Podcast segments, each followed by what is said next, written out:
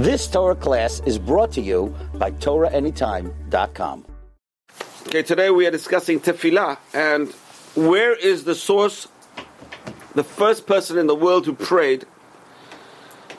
And the answer is, usually the answer is Abraham Avinu. Abraham Avinu, in this week's parasha, which is very, very topical, Parashat Vayera, Vayera, Hashem appears to Abraham after his Brit Milah, his circumcision, and and he sees three angels, he sees three people over there, he doesn't know the angels, and he runs, leaves Hashem to do the mitzvah of Hachnasat Orchim, to do the mitzvah of having guests.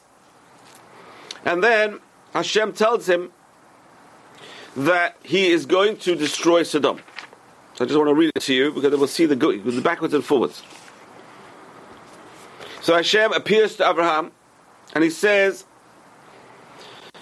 Zaka Sodom v'Amorah. The cries of Sodom and Amorah. Kirabah. Great cries, tremendous cries. I hear the noise of these people crying to me, the people who are being oppressed. In Sodom and Amorah, they're being oppressed. The chatatam and the sins of Sodom and Amorah, ki are very, very heavy. And uh, he tells Abraham, and Abraham says, "V'yomer ha'af tispet tzadikim rasha." You're going to kill even the righteous with the wicked. Mm-hmm. Ulay yesh chamishim tzadikim. Even if, if there's 150, sorry, 50 tzadikim in the middle of the city, will you kill them as well? And the backwards and forwards, they go backwards and forwards from 50 down to 40. 10, or 40, 30, so on, so till 10. So the question we have is number one: is where did Abraham Avinu? What gave him the audacity to argue with Hashem? What gave him the audacity to argue with Hashem? Yes. Because Hashem opened up the conversation. So yeah, so? obviously meant that he wanted to have a conversation with him. You know, maybe you'd say that, but Noah didn't say that. Hashem opened a conversation Noah. Noah, people are, are evil. I'm going to destroy the whole world. And Noah he says, believed it. Yeah, of course. He didn't. He so how come Noah, Abraham didn't believe it? How come Abraham you viewed this as an opportunity to argue?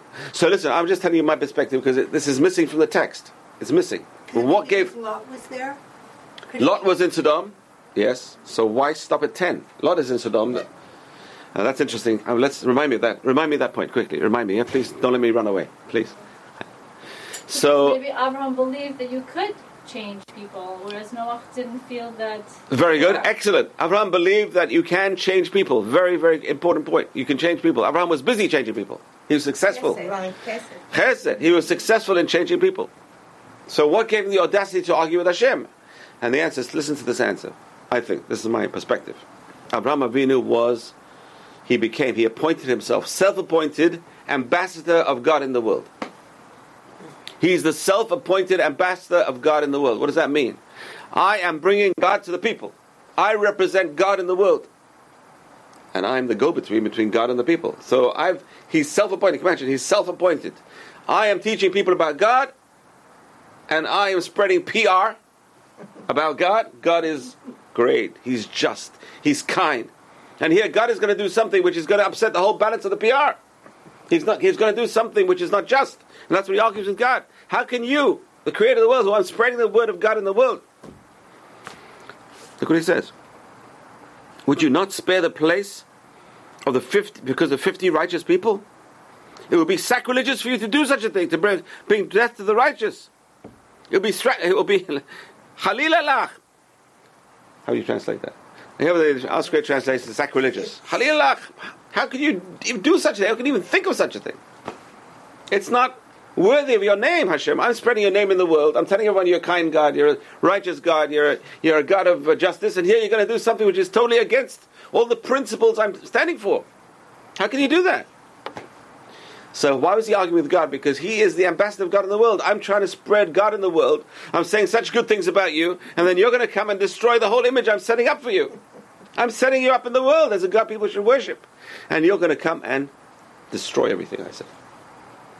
So that's that was Abraham. That's that's my perspective, because he really cared what people thought about God. Abraham really really cared he wanted God to be perceived as a God of justice. He wanted God to be perceived as a God of goodness. He wanted God to be perceived as a God of righteousness.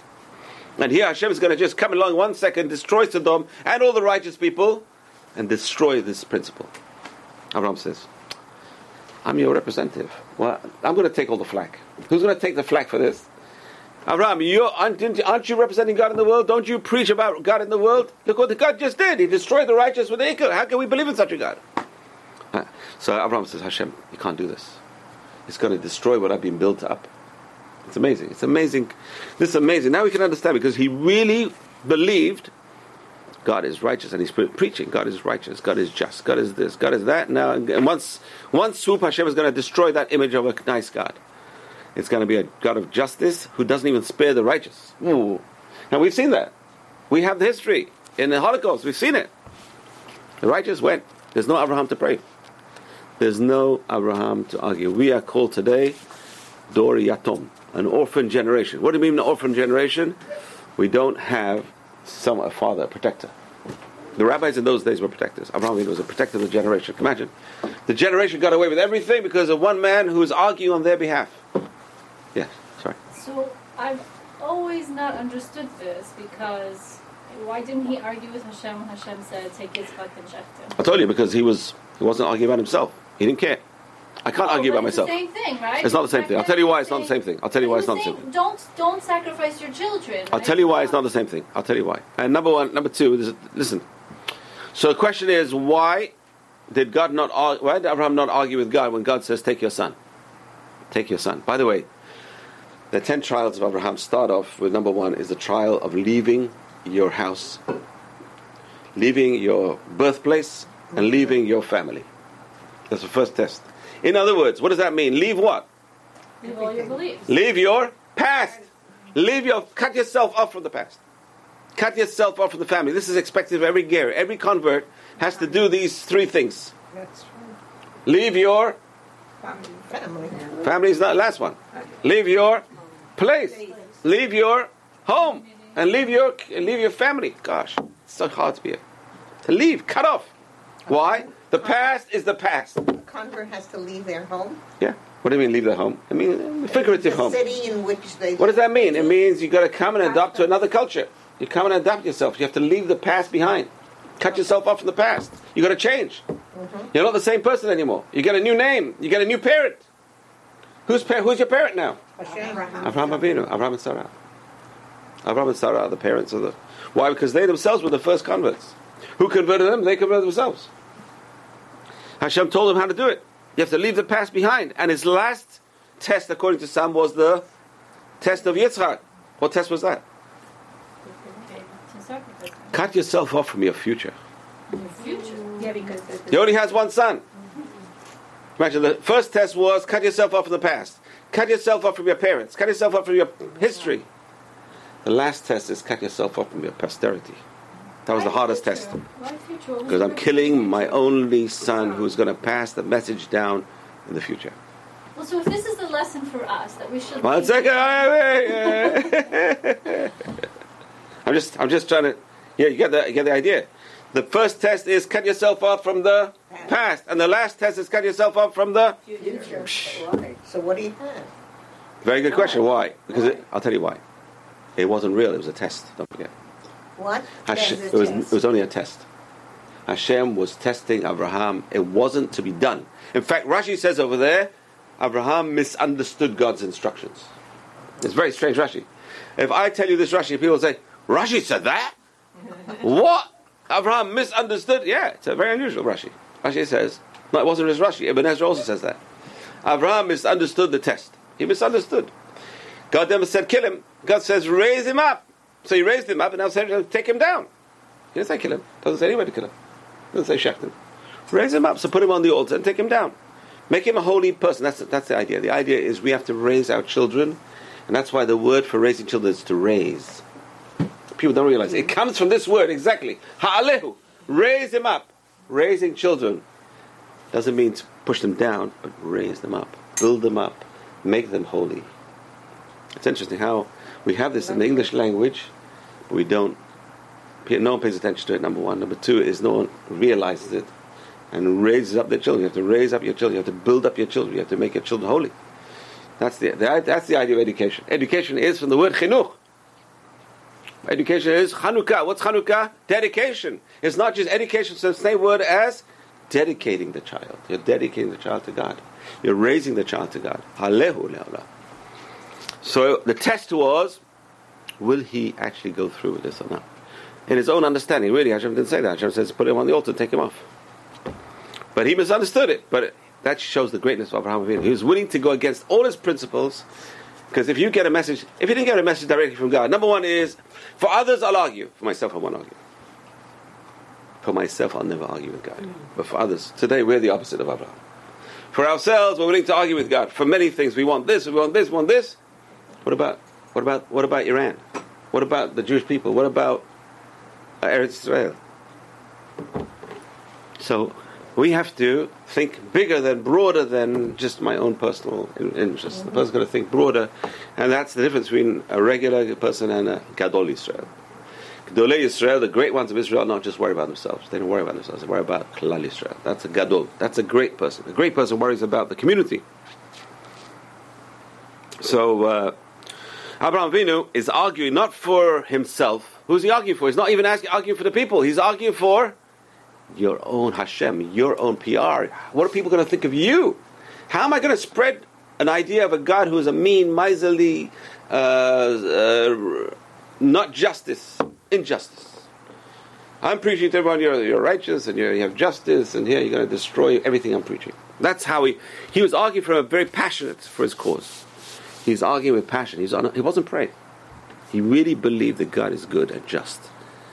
Hashem, but you're just. I know you're just. How can you do this? So I can imagine he's he's calling God out. Takes a lot of chutzpah to do that. But he was so involved in the mission. He's part of the mission. Words, I represent America. How could America? I'm I'm the ambassador of America in. Uh, let's not say. Uh, uh, let's not go there. Okay, I'm the ambassador of Israel. So and so. So I said, listen, I've got to explain Israel to the world.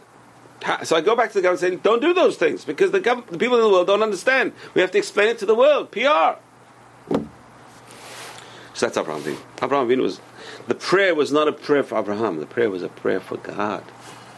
That's prayer. Prayer is when I'm not, and that's a prayer which is going to be accepted. Why? Because I'm not praying a selfish prayer. A person shouldn't pray selfish prayers. It's very hard not to pray selfish prayers. So that's the first. That's amazing. This, this is this is very powerful because he's not praying for himself. He's praying for others. He's not even praying for others. He's praying for God and the others. You're going to desecrate your own name. I wish we had someone like that who prayed before the Holocaust. Someone who could sit there and say, Hashem, please, look what you're going to do. You're going to destroy. It was a disaster. It was a disaster. And that's what people, a lot of people just turned off God because of that. And that's what Abraham Avinu is arguing. Maybe now, listen, in those days, Abraham Avinu, Hashem never had a reputation. This is famous Rabbi Yisrael Salanter. Rabbi Yisrael Salanter, one of the great Mussar rabbis, ethical rabbis, says he went once to an inn. Uh, and that time was the time of the Haskalah. In uh, Jewish history, Haskalah, what's Haskalah? The Enlightenment. Enlightenment, so called Yeah. Enlightenment. It was a time where Jews basically wanted to get out the ghetto.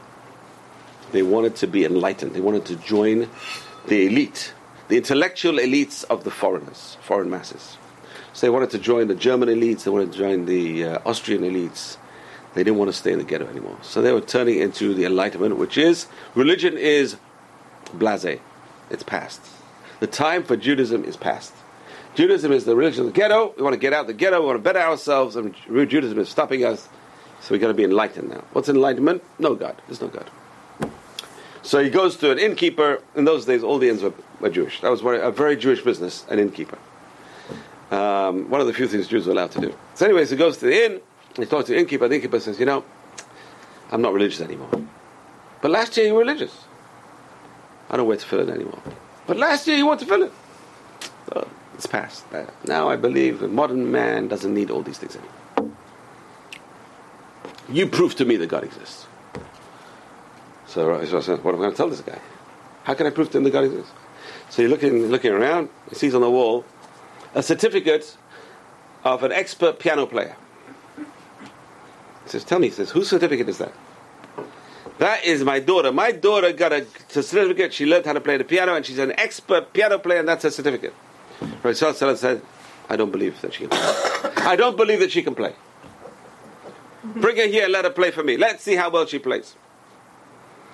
So the, she comes, he calls his daughter in. Daughter says, I'm not going to play for you. I'm not going to. You think I think I have to play for everyone? If everyone doesn't believe my, yeah, that's my certificate. You don't believe my certificate? I'm not going to play for every Tom, Dick, and Harry comes in the street and says, "I don't believe she knows how to play."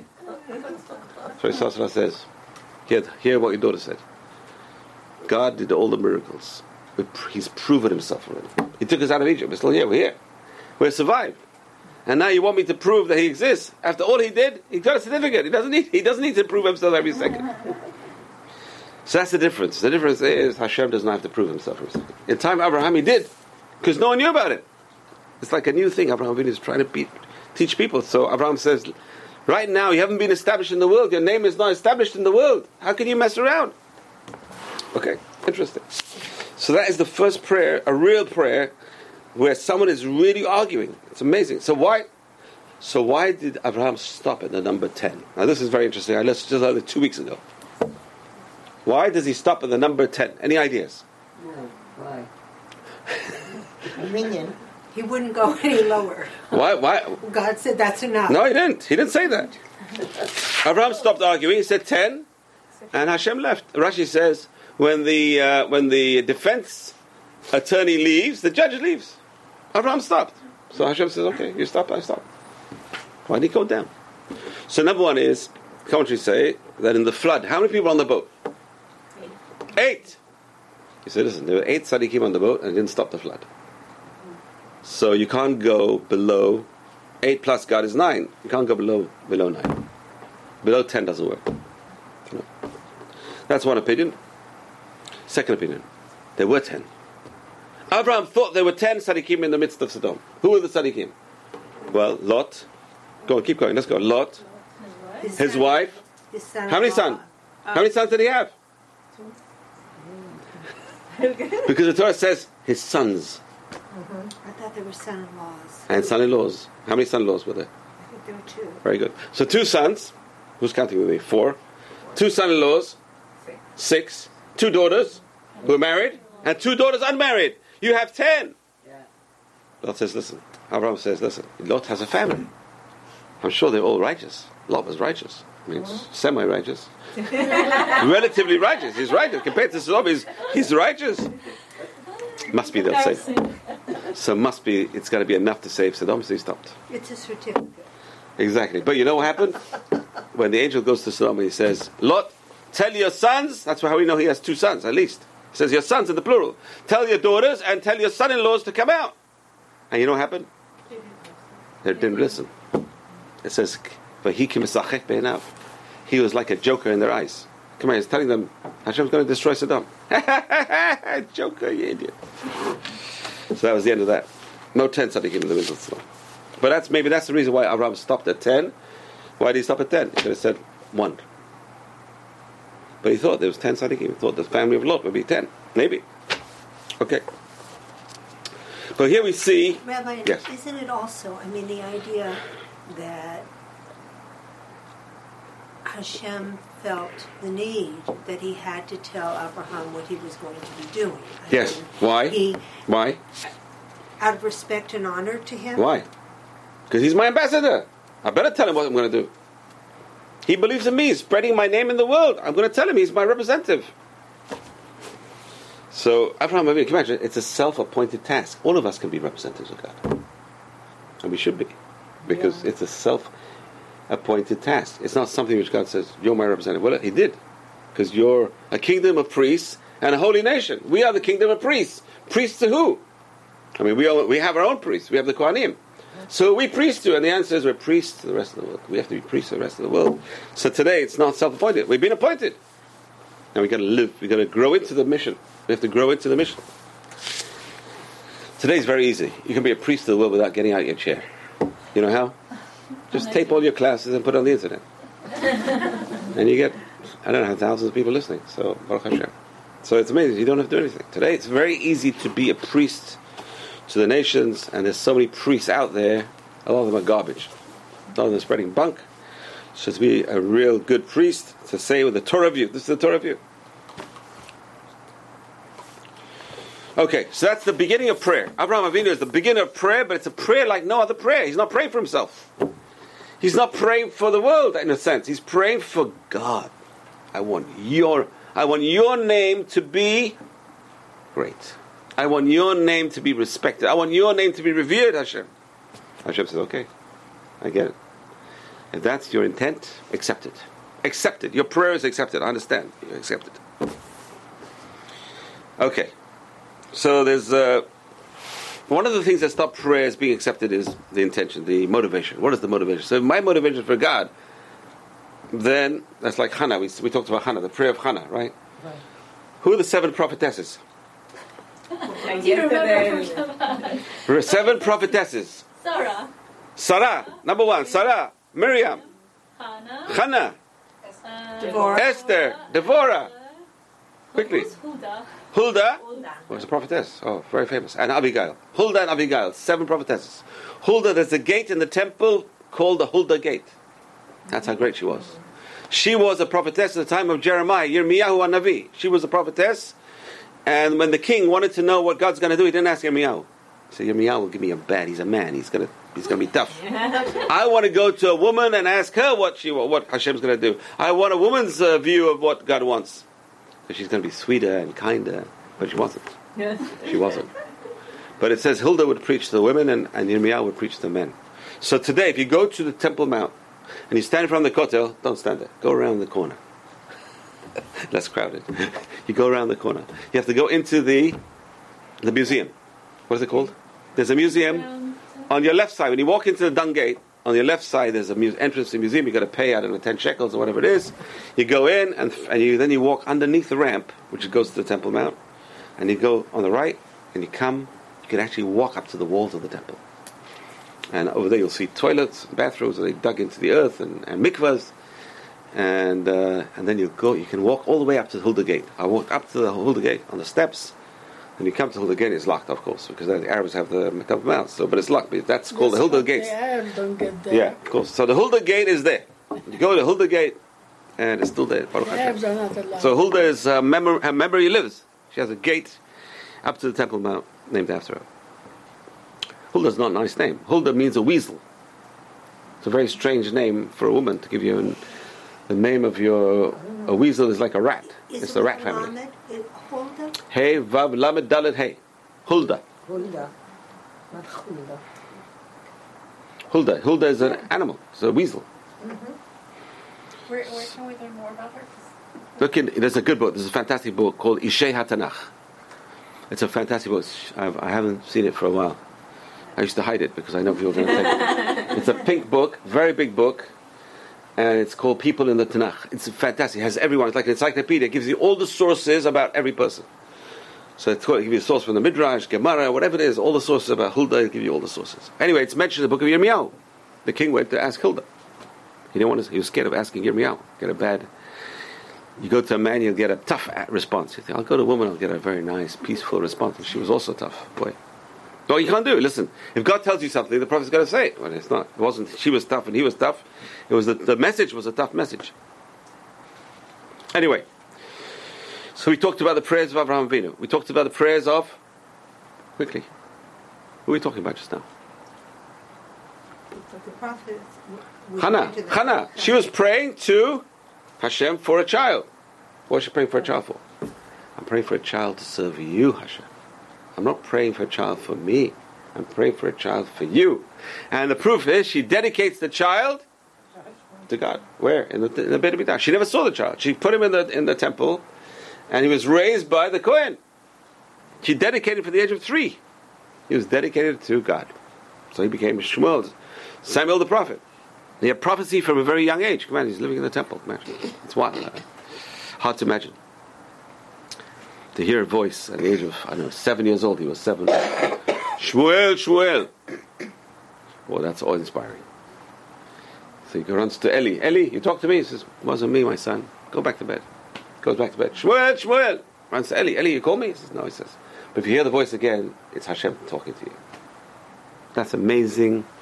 That's what Hannah wanted. Hannah didn't want a child, a regular child. I want a child who will be uh, serve you, Hashem.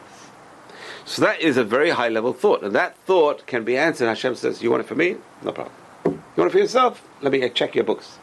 But if you want it for me, it's answered. That's it. That's a, that's the way to answer prayer. So the question now is what stops our prayers from being answered? So number one, we said if it's selfish. Number two is a person has doesn't have right kavanah. What's kavanah? The prayers are not pure prayers. There's all sorts of foreign thoughts, and that's our biggest problem. Our biggest problem is when we pray. All of a sudden, I'm in the Bahamas. I mean, I've never been to the Bahamas, but I'm just just giving an example. So all of a sudden, I'm thinking about this, I'm thinking about that, I'm thinking about this, I'm thinking about that. But pray to God, but but there's all sorts of foreign thoughts in my head. So Hasid came to a Rebbe. He said, Rebbe, he says, when I pray, I have so many foreign thoughts. So Rebbe says, they're not foreign thoughts. They're all your thoughts. Don't blame the foreigners. They're not foreign thoughts. they didn't come from somewhere else. They're your thoughts. They're my thoughts? Yeah, they're my thoughts. So therefore, I'm going to be in control. You know, the hardest organ in our bodies to control is our brains, our minds. That's why prayer is called avodah. It's hard work. Why is it hard work? To focus the mind is the hardest work. So they're all our thoughts. We have to get rid of these foreign thoughts. Why? Because the foreign thoughts get entangled in our prayers and stop the prayers from going up. Very simple. The, foreign thoughts entangled in our prayers, it's like you're caught in the thorns. You're trying to get through, but the thorns are catching you. You can't get through the, the thorns, they're catching you. So, the same thing, those, those thoughts stop the, the purity of the, of the prayers going up. So, we have to stop these foreign thoughts. How do we do that? And the answer is if it's a genuine conversation. And the truth is, when does a person really pray? Is when they really need God badly. That's when a person doesn't have any other concentrations. uh, Today we pray, but you know what? I don't really need anything. Thank God I have everything. Thank God I'm not really in.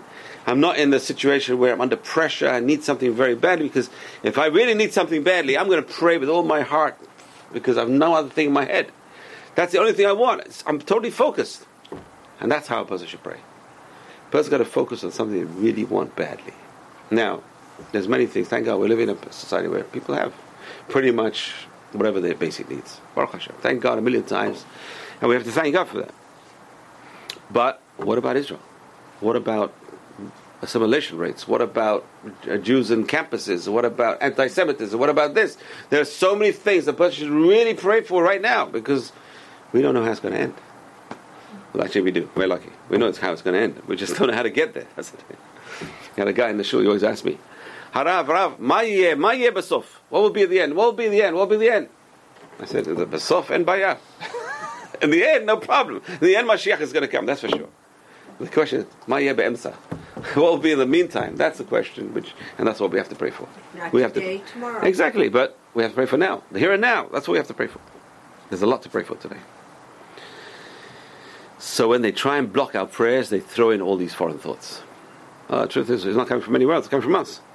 And that becomes entangled in our prayers. So in a heart to heart conversation, there's no foreign thoughts. If you're talking to someone, unless you're on a tablet or on your, your computer, never talk to someone on your computer because it doesn't, it's not respectful. So who's it to? It's usually kids come. The kids come, the father's on his computer. Dad. Yeah. Dad. Yeah. so it's a beautiful story. It's a great story. He says, Dad, how much do you make an hour? He says, Daddy, he He says, only in that he universe. said, Daddy, how much do you make an hour? He says, make an hour. I said, what? He said, how much do you make an hour? He says, I make $200 an hour. Said, Dad, here's $200. Can I have an hour of your time? Oh, oh my God. Isn't that tragic? Oh, But that's what it's come to today. What comes to today is we don't have time for our kids. And you can see it today, and you see the effects of it is drugs, alcohol, abuse. The kids are wild. They have no respect for their parents. But they're getting the best education, and the, kid, the parents are paying through their noses. But they have a child minder when they come home, they don't have their parent. And that is the biggest tragedy, and that's why you see so many kids going off the derech. That's my, that's my humble opinion, is why these kids go off the derech. They get the best education, and they're going off the derech. Why? Because they never had a bond with their parents. And the bond with the parent is the main thing in life. What are we trying to pass down? We're trying to pass down our values. How do you pass down your values without you being there? You can't. Yeah. And also, if you take it further, then when the parents are old, they don't have the children. They just put them in the nursing home or whatever. Right, exactly. It's not like years ago. With, One of the famous uh, Russian authors. I can't remember his name. A very famous Russian author. Anyway, he wrote a story, a very sad story about uh, the grandparent was living with the parents, And the children saw the grandparent. they saw how their parents treated their grandparents. And they put them in a little room, and they gave them basic food, and they gave them wood furniture, and. So one day, uh, the, one of the sons was making a wooden spoon. He's carving a wooden spoon. So the father walks in, he says, Ah, you're carving a nice wooden spoon for your grandpa, right? He says, No, Daddy." He says, for you when you grow old. So the way we treat our parents, the way we're going to be treated. It's a, it's a vicious cycle. So anyway, so whatever we do, so we have to be around though. We're trying to transmit. And the problem today is there's a problem with our transmission. The transmission, like you have a car. If your car, I happened to me, you know, the rabbi's car, a rabbi's car is, at least in those days, rabbi's cars were bone shakers, right? Old, an old car. You buy an old car, you buy a second-hand car. You can't afford a brand new car. So you buy a second-hand car, and you know, after a while, the transmission goes. Happened to me. Transmission went. I was actually in Washington D.C. I took my kids, went to Baltimore to Ner Israel, and then we went on a trip to see the museums in Washington D.C. On the way back, everyone's honking at me. I don't know what the hell. Why is everyone honking at me? They're honking at me. I said, "What's going on here? Why are they honking?" And they, I said, "Better stop the car and see what's going on." They all. So I stop the car, get out, and tell kids, "Run out quickly! The car's on fire! There's a fire under the car." Oh it's a transmission. We had a leak, and the, all the oil was getting on fire. I mean, I mean, thank God nothing happened. so that's the old cars. You don't buy these old cars. Anyway, that's a transmission problem. The transmission problem is we have trans- trouble transmitting the power from the engine to the wheels. Transmitting our heritage down to our children, which are our wheels. Our wheels are next generation. That's what we have today. So, how do we get rid of that transmission problem? How do we get rid of the foreign thoughts? Same thing. It's a battle. Being righteous, trying to follow the right path is a battle. If it's not a battle, then there's no reward. Very simple. Hashem made us in a battle. He put us in a battle. So now, uh, the Midrash says, you know, after Sukkot we come home, we, we shake our lulav and etrog, on Sukkot. I said, what's going on? So Midrash says amazing thing. It says there was an army that was victorious in battle. And they come home, and they're all victorious. We beat the battle, beat the battle. And the rabbi meets them and says, you don't understand. The real battle is right here. The real battle is the battle with your own Yetzer Hara, your own evil inclination. Our battle is inside. It's an inside battle.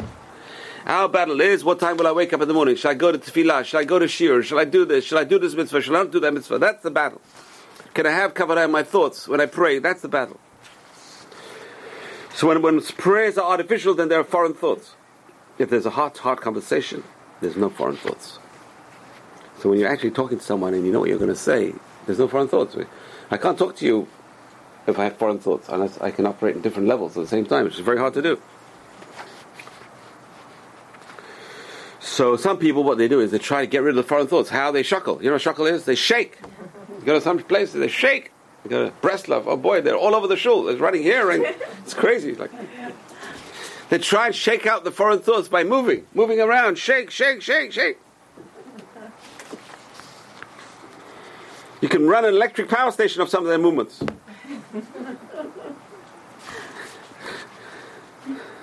The Gemara says, it's Gemara in Brachot 28b. When Rabbi Eliezer fell ill, his students came to visit him. They said, Rabbi, please teach us how we can get to eternal life. Teach us how to behave in this world so we can get eternal life. I want to go to Olam Haba. I want eternal life of the soul. Look what he says. Number one, be careful with the honor of your friends. Honor people. Don't put people down. Give everyone honor. That's number one. Number two, this is very hard. Keep your children away from temptation. So people buy their their children these phones. I'm telling you, it's not a joke. These phones, what are they called? iPhones? iPhones. Any, Smartphones. any smartphone. You buy a kid a smartphone with internet access, you've given them a temptation, tremendous temptation. That's one of the things which is killing us today. It's destroying our children. Because the temptation is too great. So they've seen and they've seen all these things at a very young age. It's corrupted them. Corrupted them. You see them. You see, so parents think, you know, I'm depriving my kid by not buying them a phone. No, you're not depriving them, you're building them up. You are a good parent. You're not depriving them. And they go to school and they see, ah, this guy has a phone. Uh, Mommy, this guy has a phone. This guy, how come you didn't give me a phone? Because I'm a good parent. And eventually they'll appreciate that. So, number one, be careful with the honor of your friends. Number two, keep your children away from temptation. Temptation. Keep them away from temptation. It's very hard today. That is our biggest problem today. Temptation's in the house. Temptation is with the peers. So they hang out. Don't give them time to have spare time. Send them to the school where the homework is so much, they have no time to. Uh, over here, you have Shari Tzion for boys, right? Sunday, they go to school. You know why? Because if not in school, they're up to something else. it's better they're in school. It's very good because my kids always get up early now. I mean, my kids, they don't get up late. They get up early. Why? Because they're so used to getting up early, you can't get up late anymore. I have a son who's who's doing homework till one o'clock in the morning. He's still awake. He's still awake till one o'clock in the morning. It's like the way you grow up. That's the way you are. You think you know what? Let him sleep in on Sunday. Wrong. Never do that. You're destroying the kid. His Sundays are gone now. He can't. He, the rest of his life he's going to sleep in on Sundays. You destroyed him. He lost his time. It took me years to get out of it. It took me a lot of work to get out of that late Sunday. I mean, today it's still late Sunday. I don't know what I'm going to do it in Israel. we have an 8.30 minyan. You, you go there, there's no say 8.30 minyan. That's a late minyan. That's where all the schleppers go. uh, okay. So number one, be careful with the honor of your friends. Number two, keep your children away from temptation. Seat them at the feet of the rabbis. Let them go and learn Torah, your children. And when you pray, this is the hardest one. This is what I'm getting to. Know in front of whom you are standing. This is the hardest one. To visualize that you're standing before the King of Kings. How do you visualize such a thing? We don't even have a king today. We don't have kings today. The people are scared of. People. You have dictators. Maybe that's it. Maybe that's what we're talking about. Think of, I don't know, who, who, who's the biggest dictator in the world? I don't know. Who'll kill you today if you don't stand up? I don't know. Is there such a thing? Probably. China, you could say, has dictators. I don't know, but if you, if you make a mistake in front of him, is he going to kill you? I don't know. I know Saddam Hussein would have. So Sure, they, they take people. You Yeah, never know what kill- happens to killed them. They disappear. Stalin would have. Stalin would have, sure, sure, Stalin, no problem. Mm-hmm. Human life was zero, efforts, zero. So be careful with all of your friends. Keep your children away from temptation. Sit your children at the feet of Talmidei Chachamim, rabbis. And when you pray, know in front of whom you are standing. That's a, that's a powerful one. That's a very powerful one.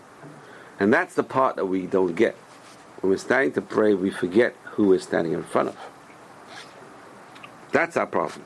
How do we visualize that? How do we think about that? So you're not allowed to think about a body. You're not allowed to think about a person. You're not allowed to think about it when you pray. You're not allowed to think God has a body. God has a head. God is a king. How am I gonna, not allowed to think about it? All you have to think about is His name. Yud K Vav K. That's what the name up there. That's all you can think about. Yud K Vav K. And that's why it's there. The people when they pray, they should think, visualize Yud K Vav K. I'm praying to God. God is Yud K Vav K, but God is the creator of the world. That's who I'm praying to. Rabbi, the, the idea of praying alone versus in a minyan. There's more. There's more covet doing it in a minyan, correct? Mm-hmm. What happens is a minyan is a peer pressure. A minyan gives you a place where you see everyone is doing the same thing, hopefully. And therefore that encourages you to do the same thing as well. Because we are social animals. We're not animals, but that's what they call us. Social animals, which mean everyone in the same group tries to act the same way. So if I see people trying to focus, even though I don't know what's going on in their heads, I don't know they're focusing, but they're trying to focus, I also try and focus. So it's sort of encouraging me by seeing others do the same thing. It's encouraging me to do the same thing. Is it true that Hashem picks the best of the prayers and is more merciful when you pray with a lot of people? Yeah, if you have, yeah, the prayers go up together. They're not examined. When you pray by yourself, your prayer is examined.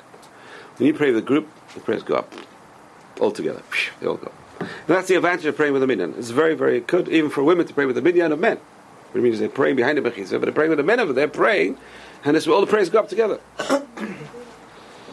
so it pays to come, and then you get the amen, you get the kedusha. It's, it's I just have a problem that I'm not sure how to do that one woman prays.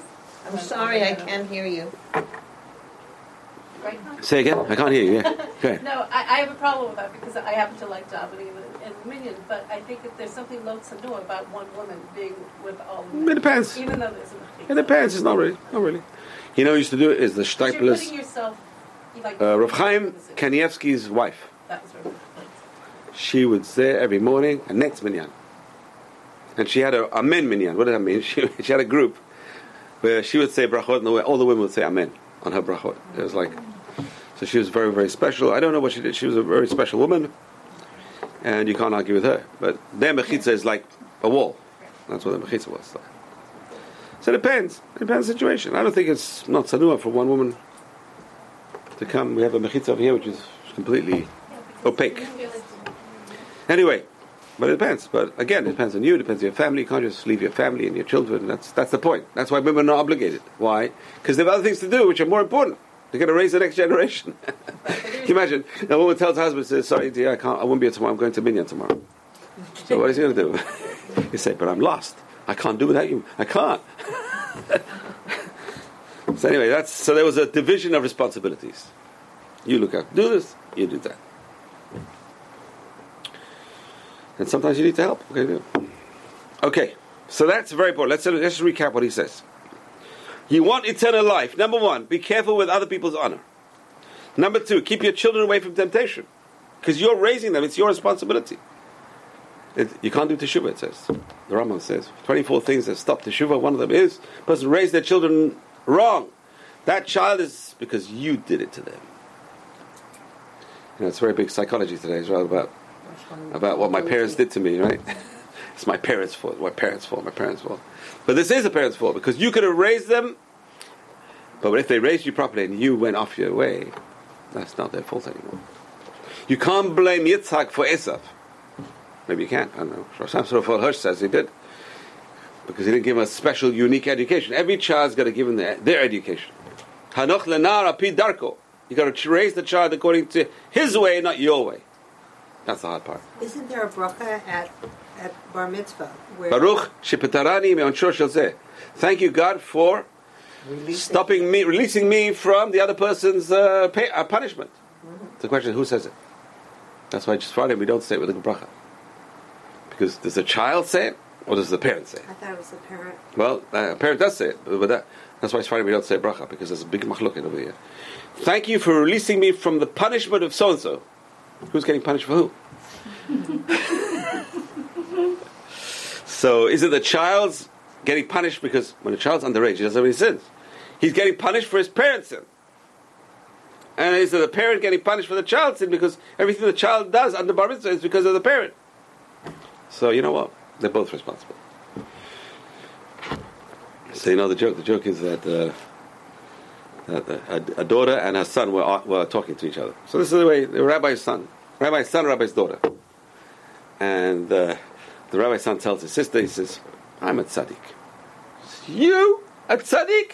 You pinch me, you pull my hair, you you, you, you bother me, and you call yourself a tzaddik." He says, "Whatever I do, it's on my father's account. I'm under bar mitzvah. Whatever I do, is on my father's account." So there's another another story that a rabbi was giving a lecture once, and he asks the crowd. He says, "Tell me," he says, "who is your biggest, your parents' biggest pleasure?" Your kids. So a, woman, a girl stood up. I am my parents' biggest pleasure. And then the rabbi says, "And who is your parents' biggest pain?" And the same girl stood up. She said, "My brother." Ah, yeah, yeah.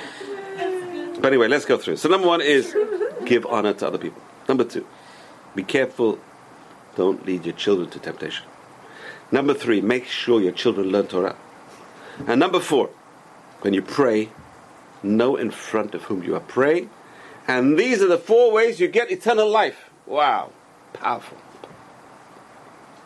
Beautiful.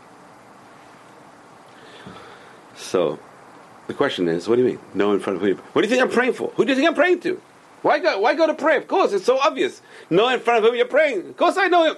I wouldn't pray otherwise if I didn't think I'm praying to God. Of course I know I'm praying to God. No, Rabbi Eliezer says, da. Know it. Make sure you fix it in your head. When you pray, there's a God in front of you, standing in front of you. Know it. There's someone there. It's not just talking to yourself. So you need to have kavanah, a real concentration. That's hard. That's hard. How do you get kavanah? So the Gemara says in Brachot, it says the early righteous ones, the early pious ones, was called Hasidim Ha Rishonim.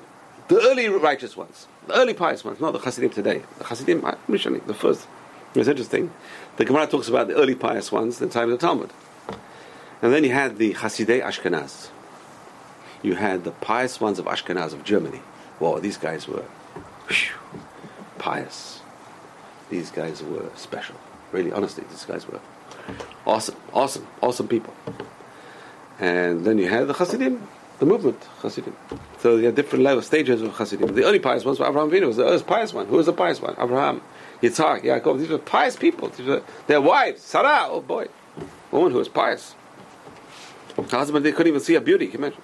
She was so tzanua. She was scary. Okay. So the Gemara says, Rabbi Eliezer said, no, no in front. You got to keep on thinking about who you're praying to to get that concentration because the main thing in prayer is the concentration. So early pious ones, the Gemara Mishnah says in Brachot, chapter 5, the early pious ones would wait an hour before prayer. They're meditating before prayer. We just whew, zoom into it and zoom out of it. They meditated for an hour, they prayed for an hour, and then they meditated again after another hour. Three hours each prayer. So Shacharit, three hours. Mincha, three hours. Arvit, three hours. Nine hours a day they prayed.